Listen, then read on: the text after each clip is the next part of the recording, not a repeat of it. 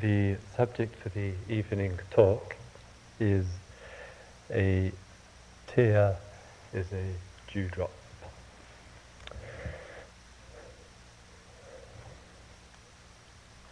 During the day that we have spent here together,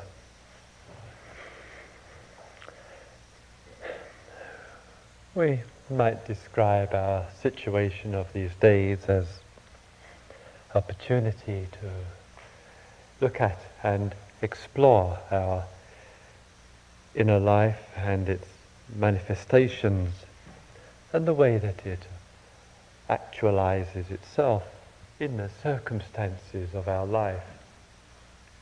And we have seen and noticed with the passing of the hours that this manifestation of our, what we call our inner world and its demonstration shows itself in the immediacy of events which are taking place around us. And similarly with regard to those events of our life that have happened and that might happen in the future. And at times too, in all of this, we have wondered about what's subjective and what's objective, what's true and what's fantasy, what's real and what's unreal. And these thoughts in our in the expansiveness of our inner life too at times have been revealing and showing themselves.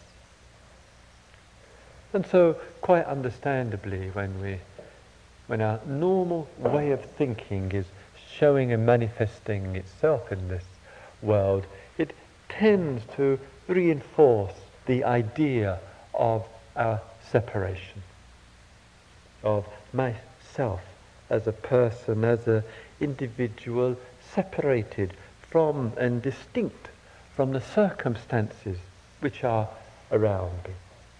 And every time I think of my meditation, every time I think of myself, every time I think of my state of mind, of my inner life, each of those thoughts do appear to be an extra drop of confirmation of my distinction, my uniqueness, my uh, individuality from, from other human beings.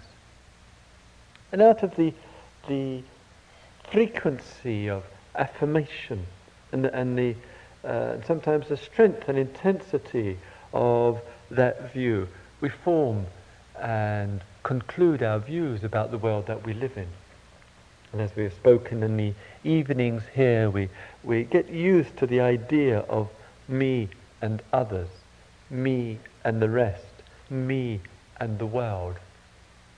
So used to it, that distinction, so gets so reified through our thinking and feeling and speaking, day in and day out, we actually, out of the that movement, we form the view.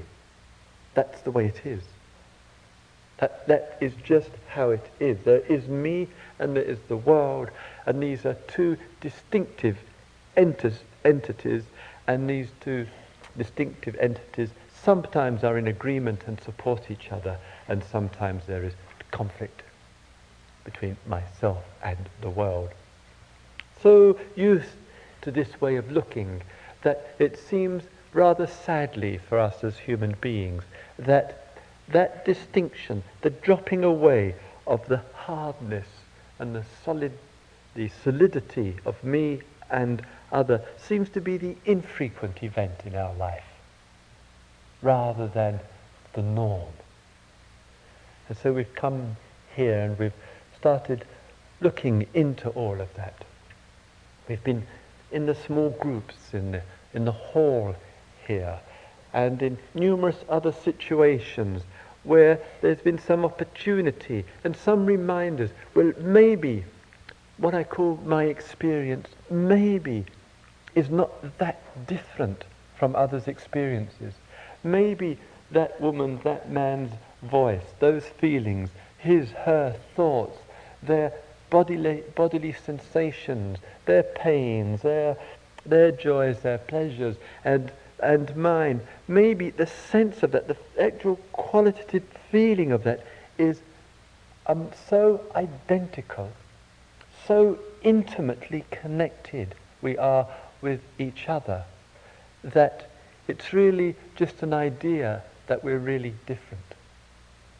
That it requires from us such a, a knowledge of each other that I, the sense of I, the sense of me, of who and what I am, and the so-called sense of you and who and what you are, is so identical, so non-different.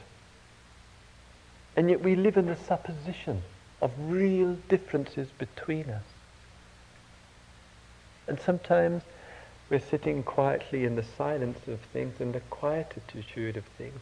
We see this idea of differences is has some relative use to it, relative validity, but perhaps there's a degree of identity with each other, such a deep sense of that, that in our appreciation of that, we can actually say that we, that we know each other because of our identicalness, because we are non-different, because we are essentially, basically, fundamentally the same, that it's that which allows us to relate.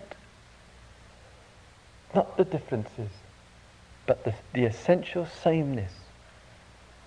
And sometimes we touch and we stop and we touch deeper into our to our to the feeling experience and we know that whatever the feeling experience which is revealing itself in conscious in the moment that countless not not one not two not occasionally but countless numbers of human beings in that very moment are experiencing exactly the same feeling, the same thought, the same sensation, the same experiences taking place just as I am experiencing it in that moment. And sometimes you get a, a, a feel for this, a, a, sense for this. Sometimes the sense for that is, can be so clear and, uh, uh, and self-evident, the real meaning of self-evident to us, that we can actually say that when I look around in this world of human beings, whoever he, she, they might be, all that I see is in a real way none other than myself, but with a different name, a different form, slightly different appearance, but essentially none other than myself. And it's to myself in, in, a, in a the deep, intimate way. It's to myself in a way that I am relating to.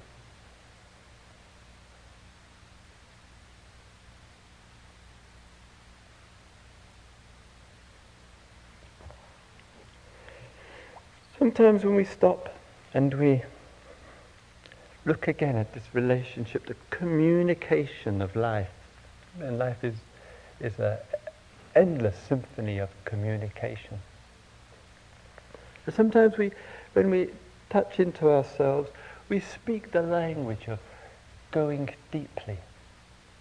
The thought, the thought, and it's so important, the thought will say, I am going deeply into myself. And it's quite appropriate, and it may never actually change that the, the thought which says, I am going deeply into myself. I am going deeply into my constructions, my conditionality, into who and what I am. And the thought, through the familiarity, will say that to us. And it's not that we're saying, deny that thought or get rid of that thought. But to, I think to understand that the thought which says, I am going deeply into myself, is just a thought. That's a way of thinking about what's taking place. And sometimes we see that particular thought emerge. We allow the thought to pass by. And then we say, actually, what am I going deeply into? Is it just I'm going just deeply into myself? Is that, is that just, just doing that? Is that just what it's all about? Or, or is it um, that I'm actually going on a journey with the consciousness? And the journey into the consciousness is not going deeply into myself, but something more than that. It's actually and experientially going deeper into the whole question of life It's, we're actually going deeper into the nature of things.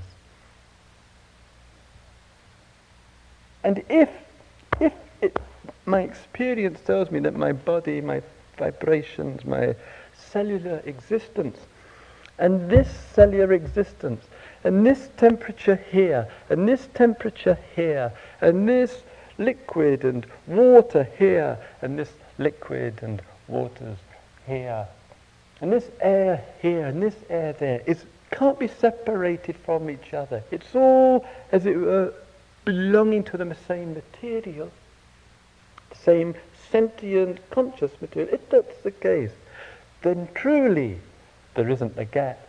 And truly I'm going deeper into myself. And that means I'm going deeper into life, into the nature of things. And if I am going deeper, then my thought with its typical interpretation is going to be thought with its typical interpretation.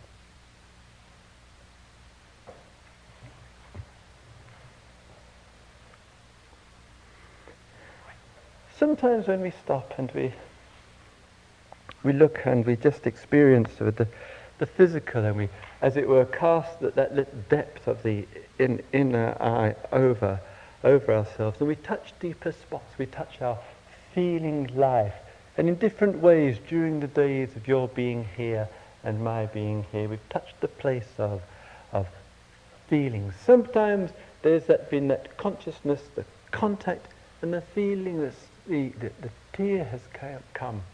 You've experienced the tears born of being in here, the tears of memory, the tears of a, a small incident, unexpected and perhaps quite uninvited, and there's a contact and a tear has emerged, or tears have emerged. And as the Buddha commented so beautifully, he once said, he said, do you know humanity has shed enough tears during its journey through existence, has shed enough tears to fill all the great oceans.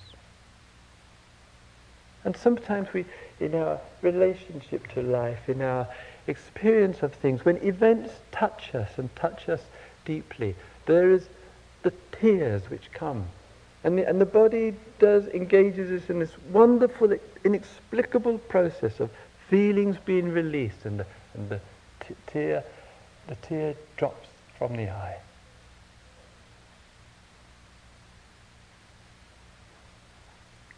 May, just recently, I had mentioned to you earlier in the retreat, retreat my, my father died. And on the day of the funeral, the coffin was, uh, my father um, never had any interest to go to church, and he often said it would only be over his dead body, and it really was. and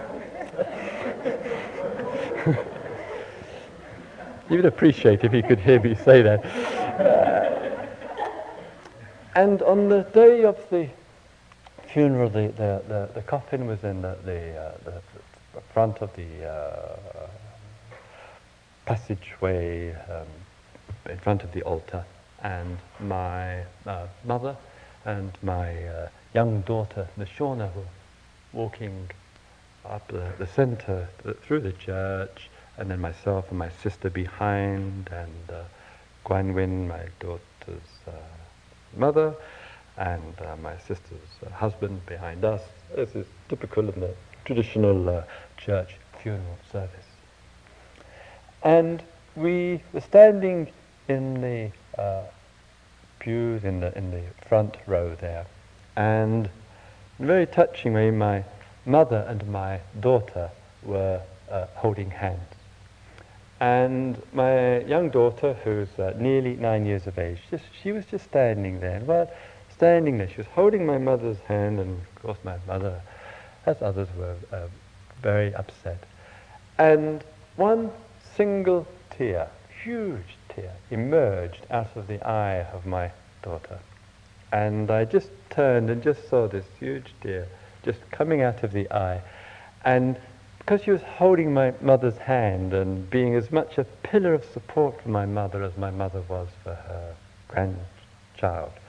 My daughter didn't want to move or move her hand or do anything, and so just allowed this long tear just to, to roll down the eye and right, right down off the face and off the end of the uh, face. And, and I just turned and just watched this moment of, of this, that in the loss and of course in the separation, the child had lost her grandfather and my mother and I lost as well. Yet in all of that, something of wonder and something of beauty and something so deep occurring that, that amidst all of the things, something else which one can't, can't ever explain with one's brain and with one's mind. And it's something which brought depth to all that was taking place in that moment, in those moments. And I think it, it sometimes it's a, pity in life, and, it, and it's a, a great loss for us in human life. Perhaps the greatest of all losses is that, that when we are just touched by events, when it is, it is of that kind of magnitude in our personal life. When, for those who've had the privilege of being at a birth, or being at a, at a death, or at a funeral of somebody who's close, then sometimes we are touched, and out of that does come wonder. What's it all about? And we don't have any convenient explanation. We don't have any system, any method, any technique, any answer. There is nothing that you or I can say to perhaps mo- that, that is the most profound of all human questions. What is it all about?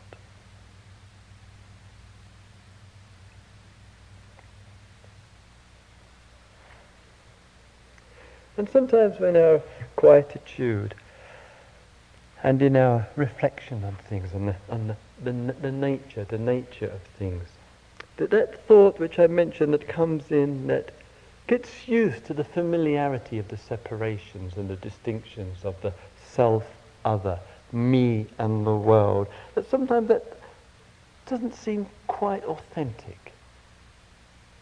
Seems to have a, a, a kind of push to it, uh, the sheer familiarity makes one doubt whether that's what it's really like in life.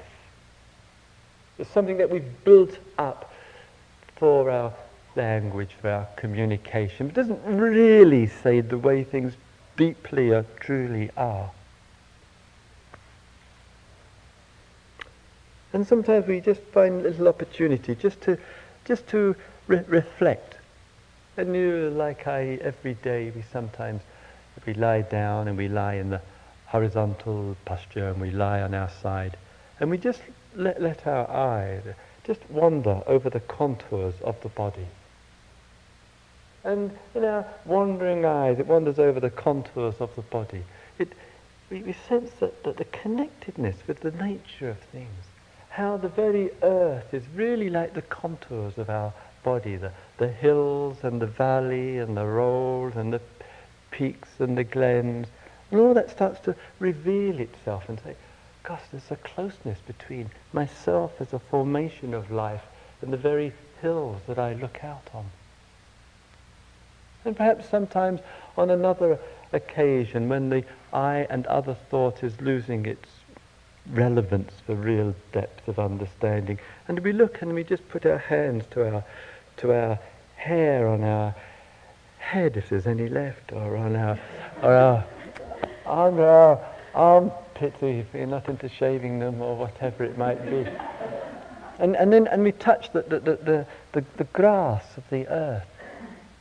And we see the, the, the, the similarity, the, the similarity in the feel, the similarity in the very texture and the closeness that that shows itself. We look at our we look at our, we look at our arms and, and we see the veins and the veins moving through the arms like the, like the, like the streams which move through the rivers and through the, through the forests. And, and the main rivers, the arteries there flowing and flowing to the heart and from the heart. And you think, my goodness, we're so, we're so inseparable from the, the, the world that we live in. And sometimes we see the, and experience that the, the moment of tears falling and like, like the rain or the single tear of the child as she witnesses the, the last visible act of respect for her grandfather. And so that single tear, just, just like a dewdrop in, in the morning on the blade of grass. And all these small things in life, the very flow and the rhythm of things, dissolving some of the idea of me and other and beginning to reveal and the intimacy, the very closeness, that, that the inseparableness, more than closeness, the inseparableness that we have with the world that we live in and all that's around us. And it's a pity, it's, that's what I say, it's a loss for us if, we, if, we if that's a, a, just an occasional sense. It's just an occasional event in our life that we're experiencing in that deep way. And the main way that we're experiencing is, of self and other, and the belief and the centralization of that idea as though that is the, the fact, as though it was the fact.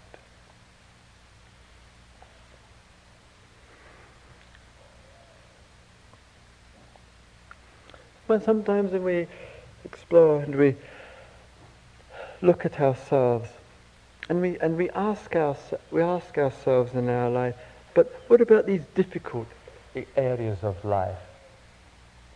What about sometimes the, the anger? What, what about the, the, the contractions? What, what about those inner experiences in our life which are so difficult? And even here, when we're caught up sometimes in those formations. And we might say my emotional climate is so unacceptable, the psychological climate which I get caught up in. And even here, in the, these areas too, it's not though we can even claim that for me and that for self. Because we look at the world that we live in and the world that we experience and we see the similarity, again, the intimacy of closeness the very language that we use, we say today, I'm feeling very bright today, very, very spacious. Uh, my mind is like a, a big sky today. Say I'm feeling very cloudy today, or, or feeling very unsettled to, today. And the very climate, the very of language that we use, even though it, the thought says distinction and separation, reveals the way of the world, the way of the nature of things. And I wonder what, what might occur if we're not giving so much substance to the thought of, oh, my mind, my state of mind, how I am, and how reactive we can be to that. Suppose we're not giving the thought, putting it in like that. It might rely, we might need to rely on a kind of trust because we're taking the pressure off. We're taking the pressure off of me, taking the pressure off of my state of mind. What happens when we take the pressure off? What happens in the world when we take the pressure off?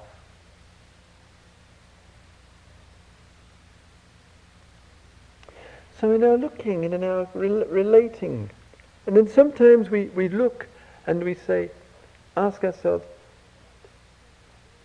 in, in a way what, the way that I want to live and be in the world. I see my fears, my revenge, my jealousy, my contractions, or whatever it is, is unsatisfactory. That gets communicated to us through the experience.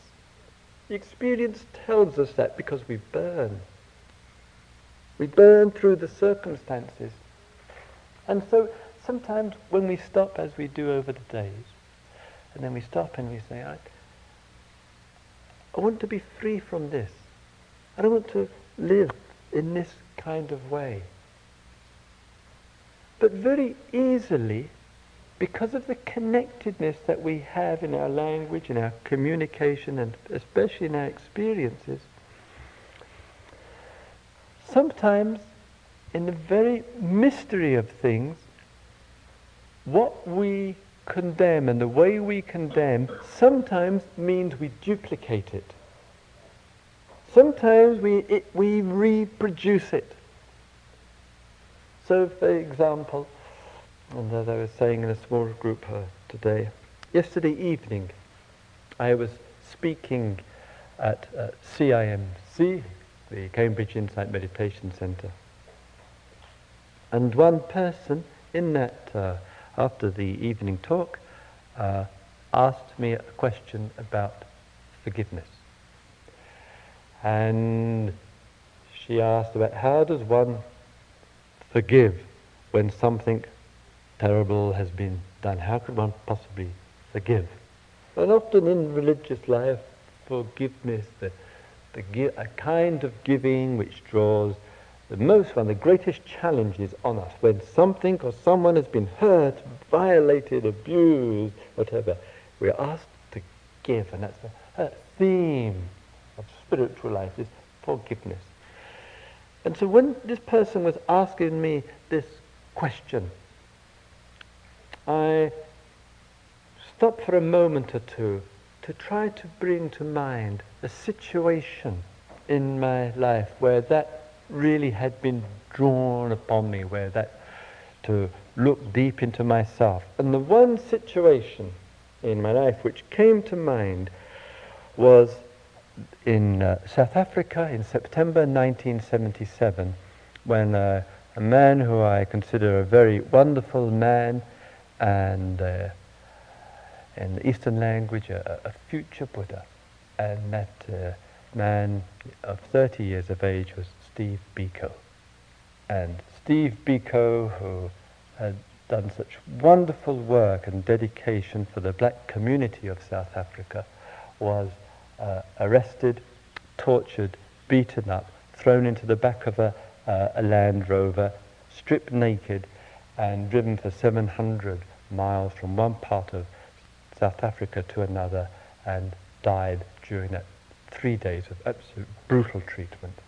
And, uh, and I remember knowing of Biko, reading of his writings, and this time in uh, September 77, just shocked to uh, a degree which I, uh, other situations have not felt, and that this particular one with this remarkable young man, Biko.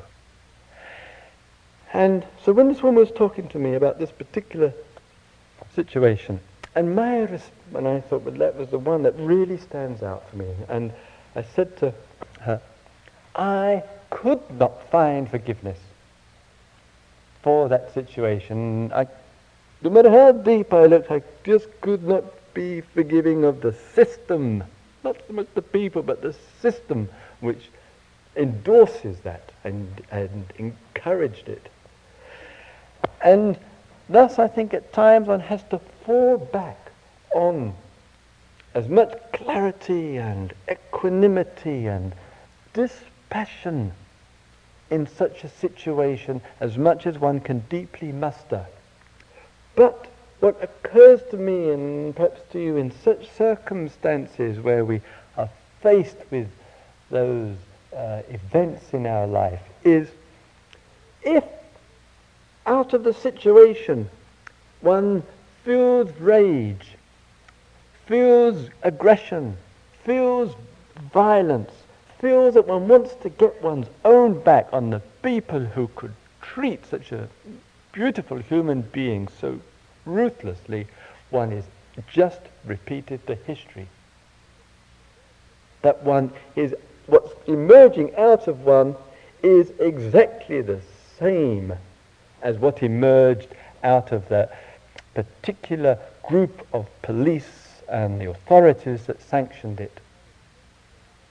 And so sometimes when we look into ourselves, into our aggression, into our rage, into our di- desire for revenge, whatever form of it, sometimes some of the motivation to emerge out of it is because we know the closeness to others. We know the seeds of what others can do, certainly can be in ourselves, and we don't want to live like it. We don't want to imitate in any way that way of behavior and the ruthless, the savagery of it.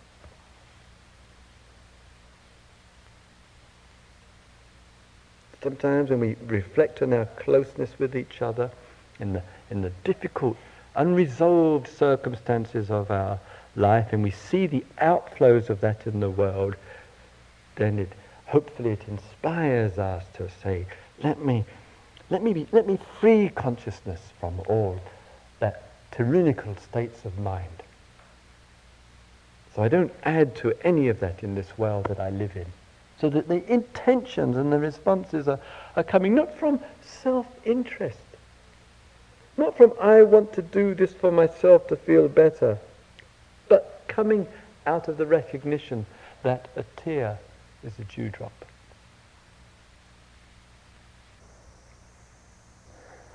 Sometimes we touch deep places inside of ourselves, and as human beings, we have this uh, wonderful capacity for this. And in this wonderful capacity to feel very, very deeply into our being, which is to feel deeply into life, and to be touched in different ways, again, the thought comes in. And the typical thought which comes in is such that the thought gives the idea, it's important this now, gives the idea of, as it were, going back and forth, almost sometimes between two states of mind. So sometimes we report to ourselves and to each other. We say, before I was experiencing this state of mind, I was content, I was peaceful, I felt steady, I felt comfortable with life, I felt secure, and uh, a state of harmony, and I was really in that state. And it was just wonderful. It may have lasted for a moment, it may have lasted incredibly for a whole sitting, and sometimes it may last through the day and days. Why not?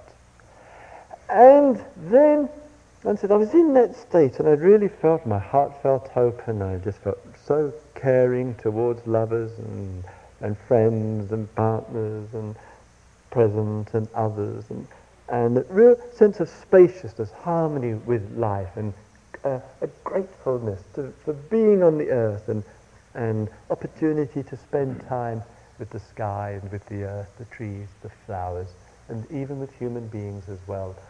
And, and there's sometimes that genuine depth has touched and those responses are there and the kind of self-interest, the, the thought of self-interest doesn't seem to have any relevance to this sense of expansion and, and, and uh, openness. And then we say, I experienced that. Yes, I know what that is. I've, that, that, that I've touched that place here or other times, but then I was in it, and then I was out of it, and I lost it. And after I lost it, I was back into my stuff. My mind was doing its war dance, and my thoughts were like this, and and then it all got all messy and confused, and I really started doubting that previous experience experience. And then I, all got embroiled in that. Then that faded away, and then I was back again. It may have been, you know, a decade later, but nevertheless.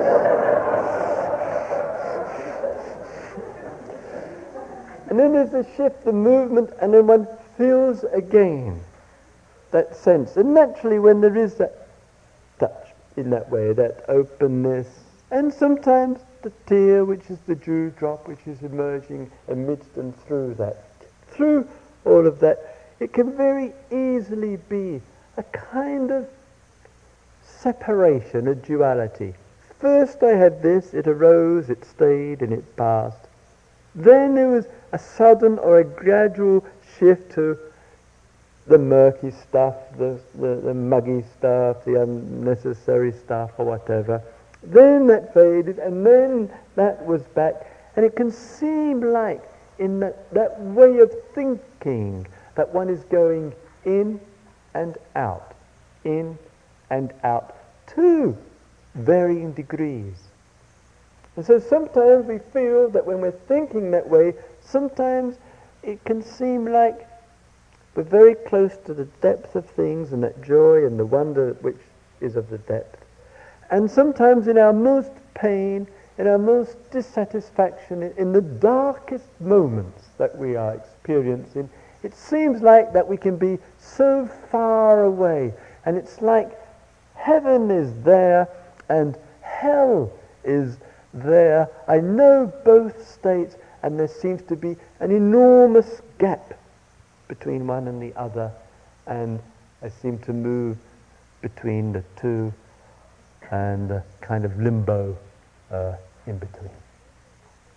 And I wonder if that's really how it is, or whether, again, with the movement of thought and the idea that we have because we're so frequently speaking of moving in and out. The very language that we use reinforces it. I'm going in the medita- into the meditation room, I'm coming out of the meditation room, I'm going into the kitchen, I'm coming out, I'm going indoors, I'm going out. We, we, we get so used to the conventional, oh, I'm going into this mind state, oh no, I'm coming out of it. and this movement and shifting in and out, in and out, becomes so habitual. Therefore we say, that's the way it is. How it is. And sometimes in our observations, in our giving total attention, we say, well, maybe let me at least have a little doubt about it. Let the doubt about that be an equivalent kind of doubt as the doubt I mentioned with regard to self and other. Let's have a, let's have a doubt about it. So that the doubt itself about that is not that we're trying to get rid of that thought and that interpretation. We acknowledge it wholeheartedly, but we acknowledge it as an interpretation, not as the way things are, not as the truth of things.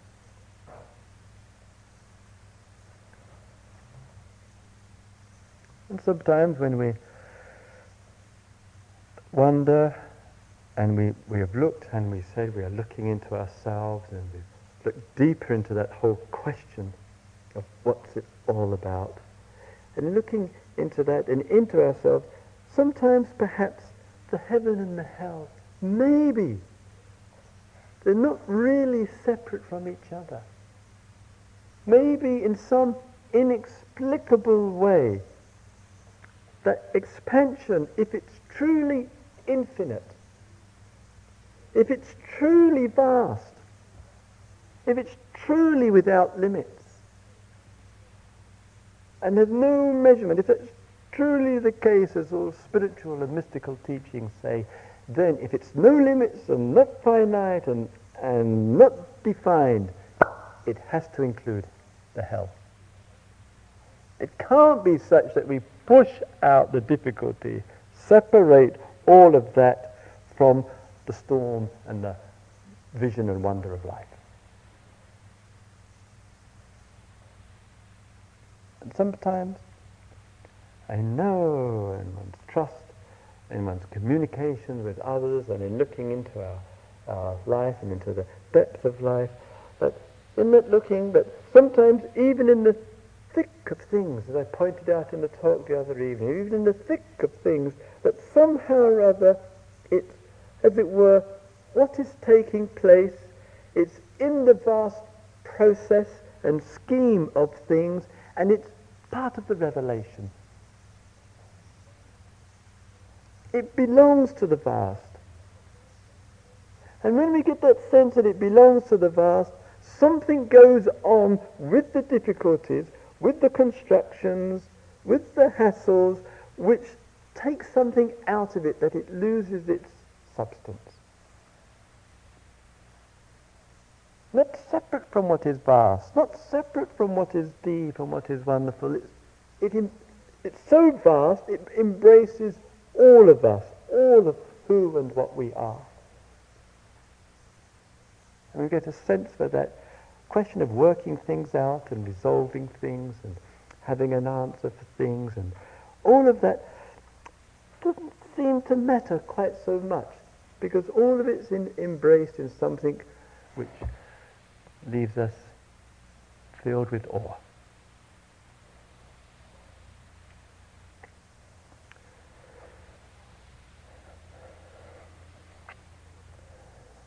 Two friends the other day, which I would, if I may, would like to uh, read uh, to you, gave uh, me a uh, prayer and a number of uh, photocopied sheets of it, which will, for the uh, Heal the Earth weekend, will be uh, distributed to um, some of those who wish for it um, at that time. And I think there's something in my sense of the widespread uh, spiritual movement that is taking place, and it and it is a movement. It isn't something I think which is stagnant and and narrow and just self-salvation and self-interest. It's, it's something much greater and uh, uh, miraculous than that. That in the movement, in the, the spiritual movement which is taking place, those kind of themes that I was speaking of, self and other, the themes of the vast embracing all, the themes of I as a human being in physical terms are no different from the, the air and the earth and the flowers and the trees and the tear is the, the dewdrop. Those themes that the inner climate and the outer climate and all that reveals again and again the interrelatedness. Those themes that human beings essentially share something inexplicable. And it's that sharing of that which enables us to be together to communicate, to share together. And those themes of the spiritual life and exploration are beginning to show themselves in other ways as well, beginning to show themselves in other fields of activity in the scientific community, in, in the political community, in the economic community, in the social community, that something re- begins to reveal itself through consciousness. And I think this prayer, amongst many ways of exploration, gives some intimation of that. And I think prayer in, is not to something or someone. I think prayer is a kind of heartfelt concern, a heartfelt wish in which we dig deep to draw something out of ourselves, to express something in life. This is called a prayer of sorrow, healing, and gratitude we have forgotten who we are. We have alienated ourselves from the unfolding of the cosmos. We have become estranged from the movements of the earth. We have turned our back on the cycles of life. We have sought only our own security. We have exploited simply for our own ends. We have distorted our knowledge we have abused our power. Now the land is barren, and the waters are poisoned, and the air is polluted. Now the forests are dying, and the creatures are disappearing, and humans are despairing. We ask forgiveness. We ask for the gift of remembering. We ask for the strength to change.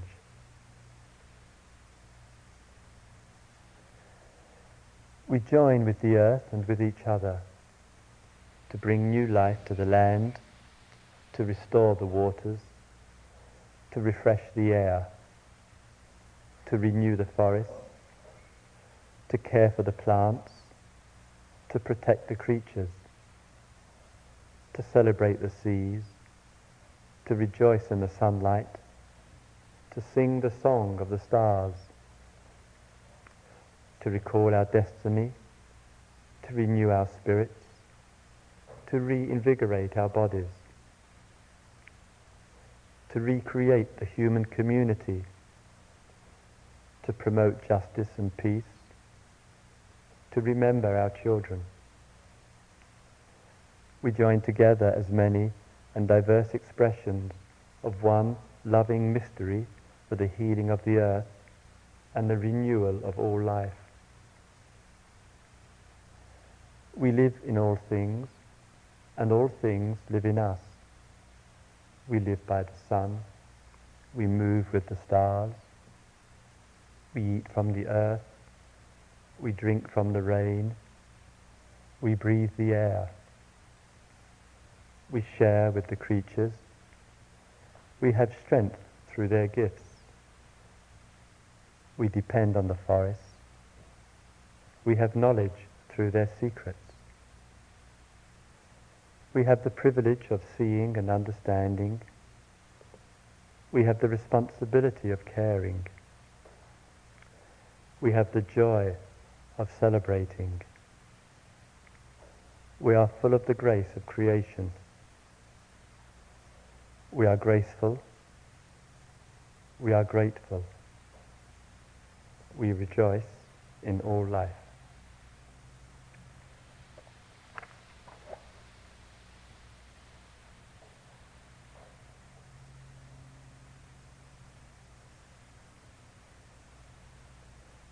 May all beings live in peace. May all beings live in harmony. May all beings in all the realms, in all the universes, live in peace and harmony.